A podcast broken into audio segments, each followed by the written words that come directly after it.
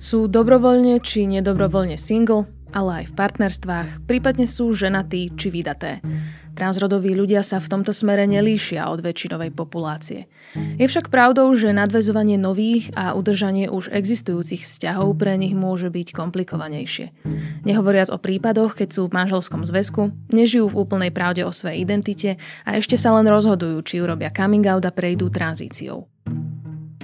Počúvate tretí diel podcastu denníka ZME Transfer o živote transrodových ľudí na Slovensku.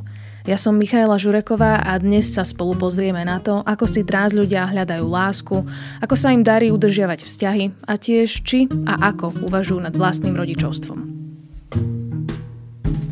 Malé upozornenie na úvod, v epizóde sa nachádza aj zmienka o samovražde. Ak pociťujete psychické ťažkosti, nebojte sa vyhľadať odbornú pomoc. V prípade, že ste osoba z menšiny, napríklad v poradenskom centre Prízma alebo v Inporadni, ktoré sa venujú LGBTI plus ľuďom.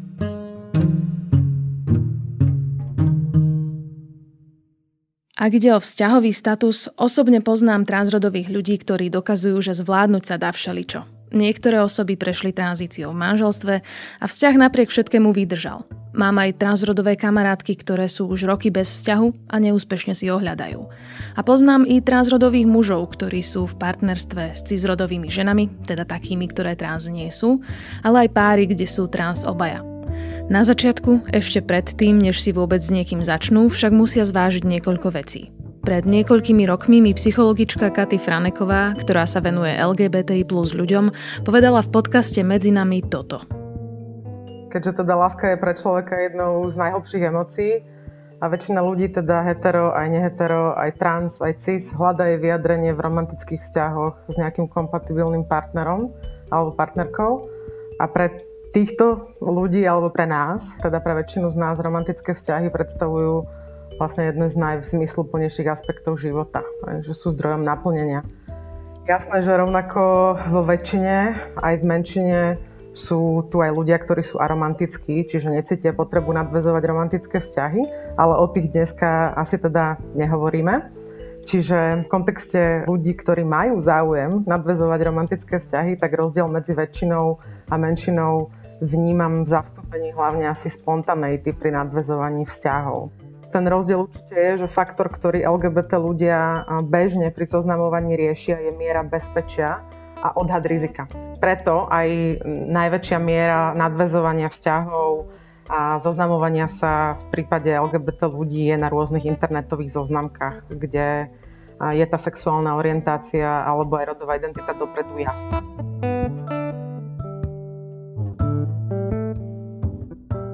Podľa mňa je veľmi náročné si nájsť vzťah, ale nie je to iba niečo, čo zažíva transkomunita, ale ako to vnímam, tak už teraz bežne aj väčšina mojich kamarátok zápasí s podobnými problémami ako s tým vzťahom a ako s randením, ale na začiatku som to veľmi, veľmi riešila a bolo to, a ešte stále to je stresujúci faktor, že keď ideš na rande s niekým, tak proste či to povedať dopredu, napísať to, alebo to povedať počas prvého rande, alebo po prvom rande a potom je to také, že to rieši, že budem to teraz hovoriť 120 chlapom a možno sa mi nebude páčiť teraz, prečo sa mám otvárať každému, prečo mám mať na sebe slogán, že teraz toto a toto mám za sebou, ale proste to načasovanie bolo pre mňa najstresujúcejšie, kedy to povedať, ako to povedať. Takto to vidí 36-ročná Ambrozia Bajtek. V súčasnosti žije single život. Povedzme si, že v tejto dobe sa už väčšinou randí cez apky. Viem, že som si písala s niekým niekoľko dní, bolo to super, povedala som to dotyčnému, už ma vymazal, respektívne začal oslovať v mužskom rode. Stalo sa mi, že proste Čávo, ktorý bol najväčší intelektuál a neviem čo, ma začal oslovať, že som fake a podobne, ale čo sa týka toho, že keď to povieš počas rande, tiež som mala aj negatívnu skúsenosť, aj pozitívnu a potom keď to povieš po rande, tiež som mala aj, aj dobré, aj zlé, ale neviem, stále sa neviem rozhodnúť, že teraz kedy to povedať. Podľa mňa to záleží veľmi na tom človeku, ale v posledných rokoch ja som vôbec neriešila rande, neriešila som sexuálny život, riešila som svoje občianstvo v zahraničí, zdravotníckú liečbu, zamestnanie a nejak sa do toho dostali, že splanutia a potom tam sa to riešilo priebežne ale mám takú smolu, že môj kompas je úplne dochrámaný, takže ma vždy zavedie k mužom, pri ktorých to skončí zle a sú to vždy Slováci alebo muži, ktorí majú v sebe slovenskú krv. Takže teraz som veľmi subjektívna, ale Trikrát som bola naozaj zamilovaná za celý svoj život, trikrát to boli Slováci a trikrát to skončilo zle.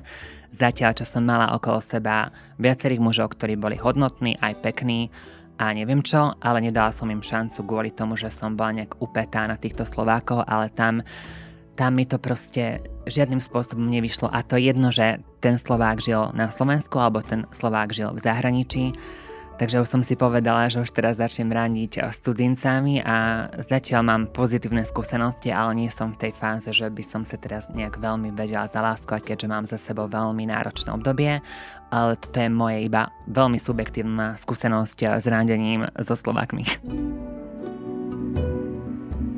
Ambrózia mala v minulosti vzťah s mužom, ktorý o tom, že je transrodová, nevedel. Alebo sa tak aspoň tváril. Keď som začala chodiť s jedným z mojich bývalých, tak eh, som si myslela, že on to vie, mala som ho na Facebooku, mala som tam napísané veci, proste mám málo priateľov na Facebooku, ale tí, čo sú tam, sa dočítajú o mne naozaj všetko. A som si myslela, že on to vie. A po istom čase som si všimla, že buď o tom vie a nechce o tom hovoriť, alebo o tom nevie. Takže som sa snažila o tom hovoriť, ale nejak vždy, keď som načala tú tému, tak proste ma stopol, alebo ja neviem čo, takže sme sa k tomu nejak nedostali.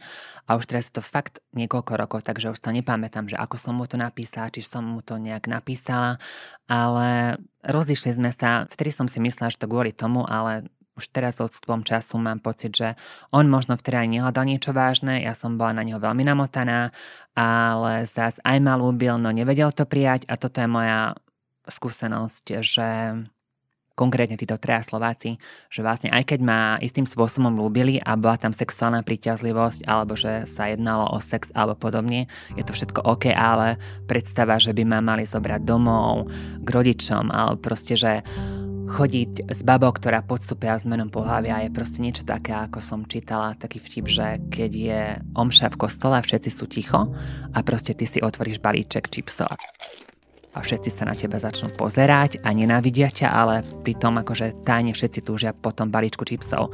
A podľa mňa nejak sú na tom tí heteráci, že to si vyžaduje podľa mňa veľmi veľké gule chodiť s babou, ktorá si prešla týmto, lebo ten mačizmus a ten hejt a tá výchova, čo sa dostáva aspoň mojej generácii v tomto stredoeurópskom kotlíku, to zatiaľ nevie prijať, takže možno už teraz, čo sú mladší, to majú inak, ale ja to aspoň vnímam takto a nemám to z nejakých časopisov, to sú moje skúsenosti.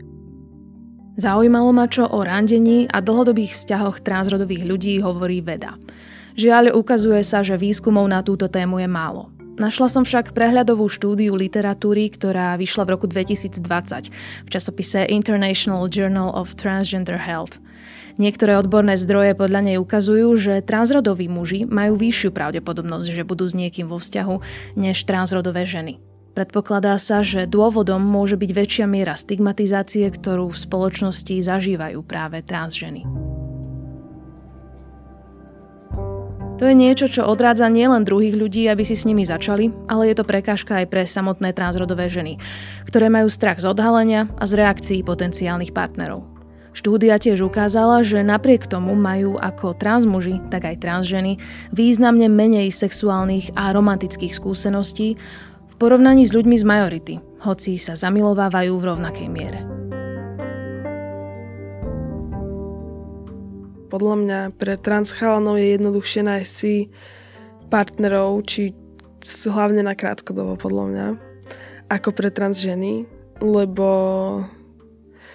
bohužiaľ mne je to trošku nepríjemné, ale je veľa ľudí, čo fetišizuje trans ľudí a veľa hlavne napríklad mužov, ale aj žien, ktoré sú také, že neviem, proste sa na to pozerajú, že majú potom z obidvoch svetov niečo a nevidia proste tých trans chalanov ako normálnych chalanov, ale vidia ich ako niečo medzi, alebo ako dievčatá, čo sa prezliekajú inak a takto. Ale také tie reálne vzťahy, myslím si, že je to zložité aj kvôli tomuto, alebo hlavne kvôli tomuto, lebo vedieť spoznať ten rozdiel, že prečo ťa niekto má rád, môže byť ťažké. aj celkovo myslím si, že veľa trans ľudí majú pocit, že ich nikto nebude vedieť milovať. Ja som mal tiež ten pocit dlho. A potom, keď prišiel niekto, že ja ťa ľúbim, tak som bol taký, že wow, toto je jediný človek, čo ma bude kedy ľúbiť a musím proste byť pri tej osobe, lebo inak budem sám do smrti. Hovorí 21-ročný Marian Musa. O svojej inakosti vie vraj už od malička. Nad vzťahmi a nad tým, kto sa mu páči, sa však, ako to už obvykle býva, do svojich tínedžerských rokov vôbec nezamýšľal. V prvom rade sa aj on sústreďoval na to, ako vníma okolie jeho identitu. Je to také, že vytvára mi to také paranoje v hlave, aj nie vo vzťahoch iba romantických, ale aj v kamarátstvách, že neviem, ako ma tí ľudia naozaj vnímajú a že či mi klamú do tváre a hovoria mi, že ma vidia ako chlapca len preto, že im to hovorím a nechcú mi nejako ubližiť alebo ma nahnevať, alebo či ma tak reálne vidia. Stalo sa mi na strednej, že za mnou prišla mama, že jej napísala moja triedna, že niekto z mojej triedy, nejaký môj že vraj kamarát, povedal, že všetci ma vidia ako devča a iba to hrajú predo mnou. Veľmi mi to ublížilo tak. A strašne ma to potom vyschizovalo, bol som hrozne paranoidný, že, že kto ma tak vidí a že ako to mám vôbec zistiť, lebo nemôžem ani za nimi prísť a opýtať sa ich, lebo ako budem vedieť, či mi hovoria pravdu alebo či mi iba klamú do očí. A doteraz vlastne neviem, čo z toho bola pravda. Iba toto sa mi stalo.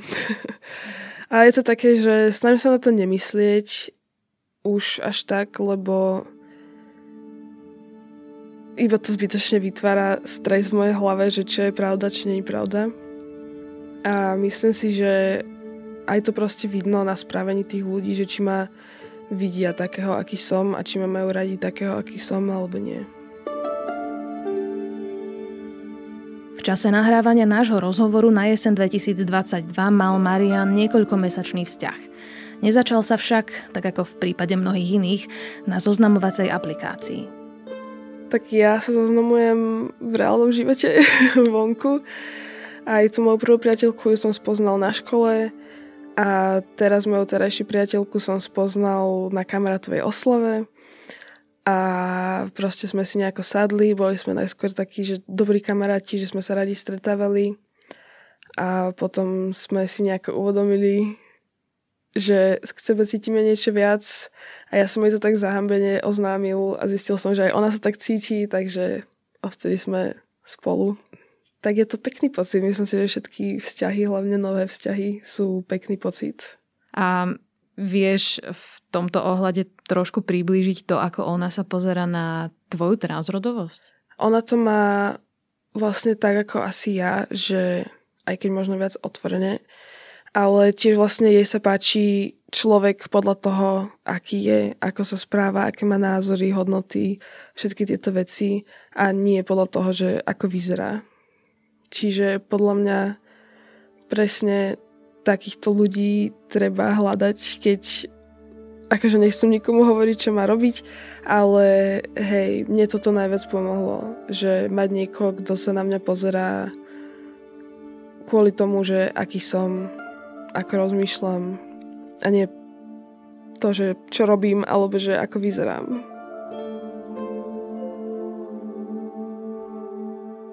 Ambrozia aj Marian hovoria o svojich vzťahoch, ktoré sú heterosexuálne. Znamená to, že ich priťahuje v úvodzovkách opačné pohlavie. Niektorých téma sexuálnej orientácie trans ľudí často metie. Pýtajú sa, kto sa im teda páči, ako ho vnímajú romanticky či sexuálne. Tak ako aj v prípade majority, je to rôzne. Niektorí transrodoví ľudia majú vzťahy s ľuďmi rovnakého pohľavia, iní sú bisexuálni alebo väčšinovo hetero. Moja sexuálna orientácia bola otázka vlastne od všetkých ľudí na mňa od začiatku. Ja keď som si ostrela tie vlasy, tak to bola prvá vec, čo sa ma všetci pýtali, či už v škole, alebo rodina, všetci proste, že čo to znamená, prečo mám krátke vlasy, či sa mi teraz páči dievčatá. A to bola otázka, ktorú som ja vtedy ani neriešil. Ja som vôbec neriešil, že kto sa mi páči, ako mám orientáciu. Ja som bol taký, že riešim sám seba a to, že potrebujem si ostriať vlasy a čo to znamená. A strašne som nevedel, ako mám odpovedať tým ľuďom na otázky. Bol som taký, že ja neviem, asi nie, že netuším. A potom neskôr, keď som nad, tým, nad touto otázkou tiež začal rozmýšľať, že tá moja sexuálna orientácia a že kto sa mi reálne páči a s kým si viem predstaviť byť vo vzťahu a v budúcnosti dospelý život žiť a takéto veci, tak som si uvedomil, že to vždy boli dievčatá a chlapcov som nikdy nevnímal nejako romanticky alebo sexuálne, že by sa mi páčili. Čiže sú to proste dve oddielne veci. Jedno, tá rodová identita je to, že ako sa vy cítite, kto ste vy a sexuálna orientácia je to, že kto sa vám páči. Alebo inými slovami s odľahčeným podtónom, ktoré som pred rokmi niekde na internete zachytila, sexuálna orientácia je o tom, s kým idete do postele, rodová identita zase o tom, ako kto idete do tej postele vy.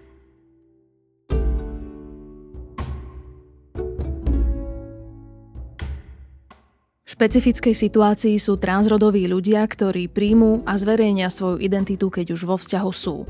Napríklad aj v manželstve. To je prípad aj 50 Moniky Spišiakovej zo severovýchodu Slovenska, ktorá v utajovaní svojej identity žila mnoho rokov. Prvé uvedomenie bolo asi možno okolo 80 rokov, ale také väčšie asi 22-23 nejak tak. Ale ako tu z tohto kontextu vyplyne, vtedy bola iná doba. Samozrejme bol komunizmus.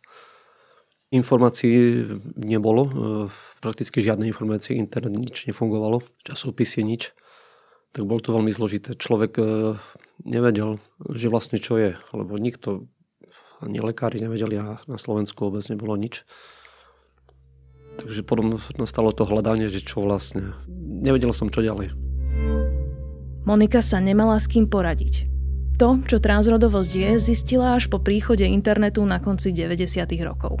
Medzi tým sa však už spoznala so svojou dnes už bývalou manželkou a mali prvé dieťa.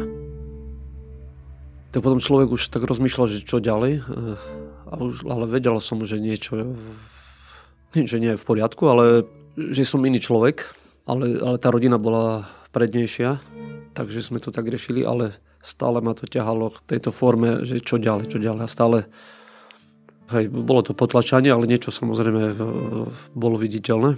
V prvej fáze to bolo ako, že síce možno keď tak sa pozrie človek dozadu, aj tie city tam boli, také nejaké iné, keď, keď si spätne pozriem. Z vašej strany? Z mojej strany, hej. Aj sú také osobné veci, aj v intimnosti a tak, ale, ale nie stále to bolo také ale človek do toho nechcel ísť. No. Bolo tam to oblie, obliekanie na, na úplnom počiatku. Že ste sa obliekali do ženských šiat? Áno, áno.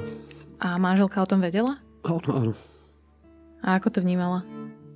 Tak vnímala to ona...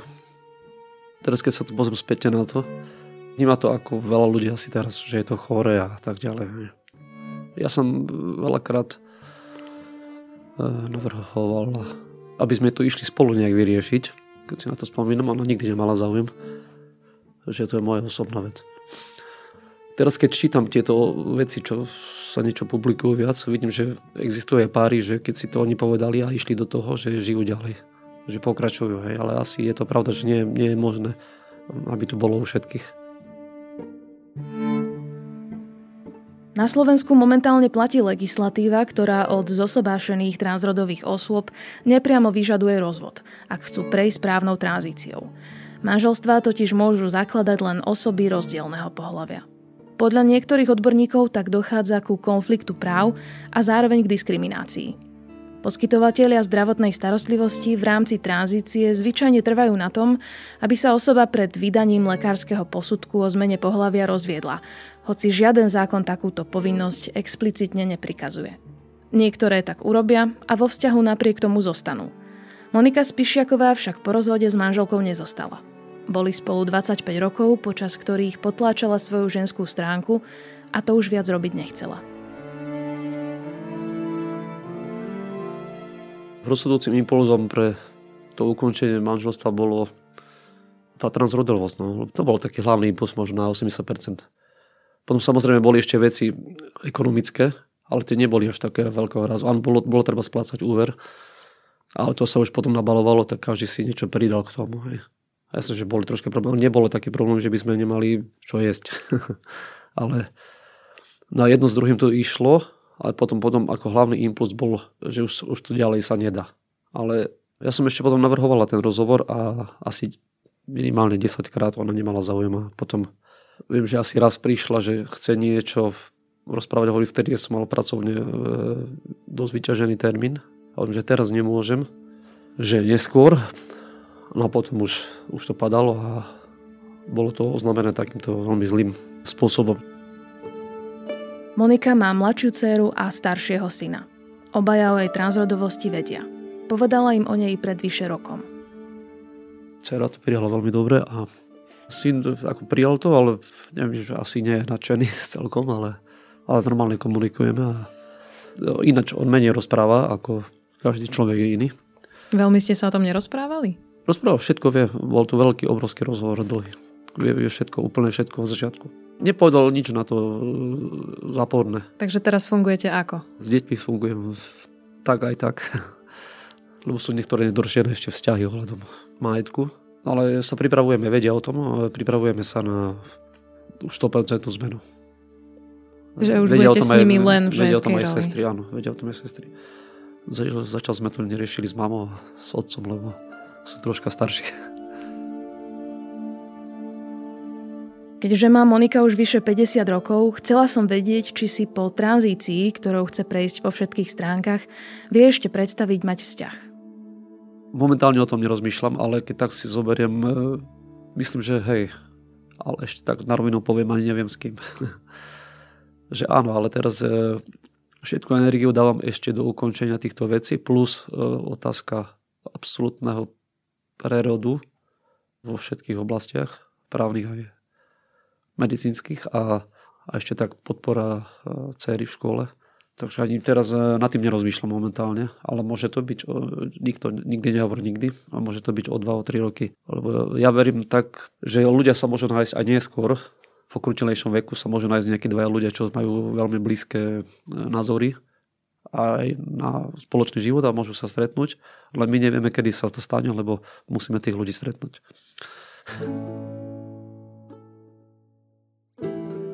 Začať si vzťah Udržať si ho a dokonca predstaviť transrodového partnera či partnerku rodine a blízkym sú obrovské výzvy.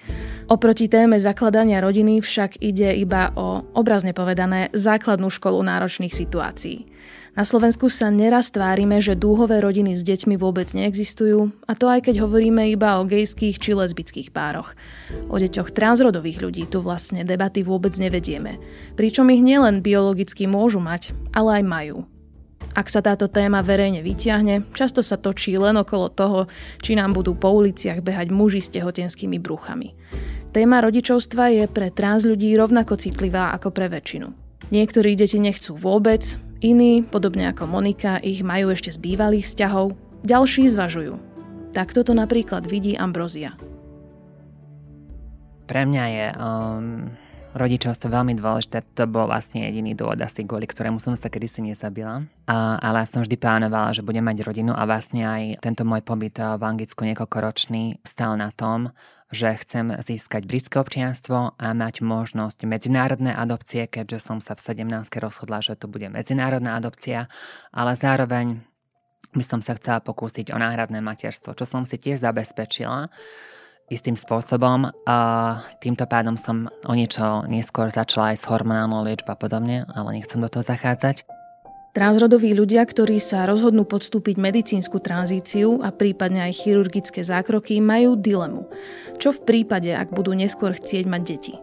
Niektoré výskumy, ale aj prax ukazujú, že zachovanie plodnosti pre transrodové ženy je jednoduché, ak sa urobia určité kroky ešte predtým, než začnú užívať hormóny.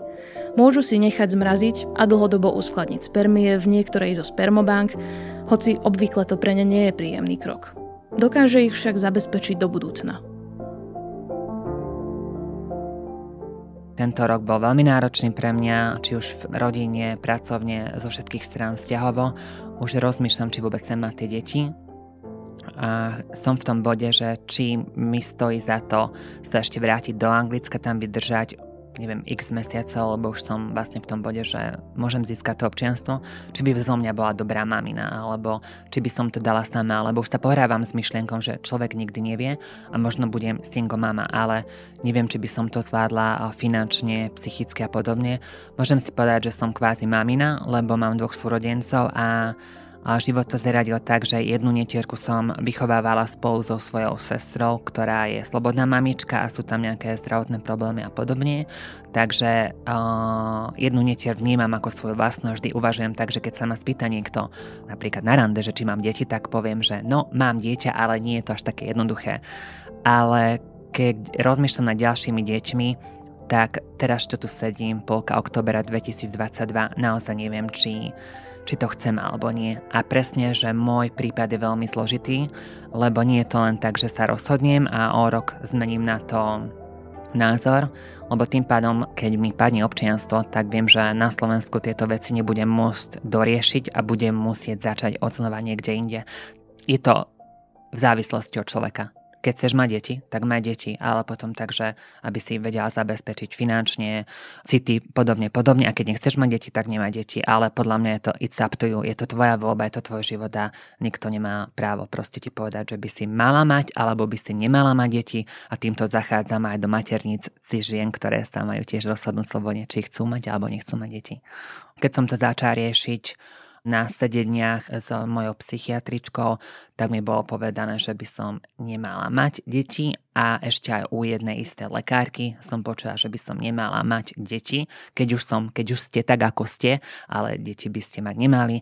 A to mi prišlo také, že proste kto rozhoduje o tom, že či vôbec niekto má byť rodičom alebo nie, Takže je to veľmi náročná téma rodičovstva. Veľmi ma to ranilo, ale neodradilo ma to, len ma to proste šokovalo, že proste ti dajú na tácku, že toto, toto, toto máš, ale toto by si nemala.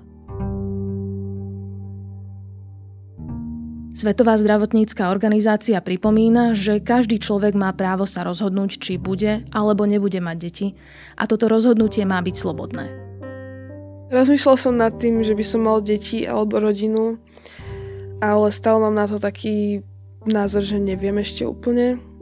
Aj to kvôli tomu, že nie som ešte úplne v poriadku na to, aby som niekoho vychovával a určite by som nechcel mať rodinu alebo teda tie deti skôr ako by som bol ja v poriadku a vedel kontrolovať moje emócie napríklad a to, ako sa s ľuďmi rozprávam a tak. Ale keby mám deti, tak by som chcel mať určite adoptované deti, lebo vždy sa mi páčilo to, že od detstva som bol taký, že hej, že adoptované deti to je super, lebo však je ich tu strašne veľa, tak prečo im nepomôcť? Tak všeobecne sa dá, samozrejme, rôzne zákroky sú pre trans ľudí, aby mohli mať aj biologické deti. Či už je to napríklad pre trans mužov zamrazenie vajíčok, a nájsť si potom niekoho, kto im to dieťa vynosí, alebo sú aj trans muži, ktorí to dieťa vynosia sami. To by som v živote nedokázal, ale wow.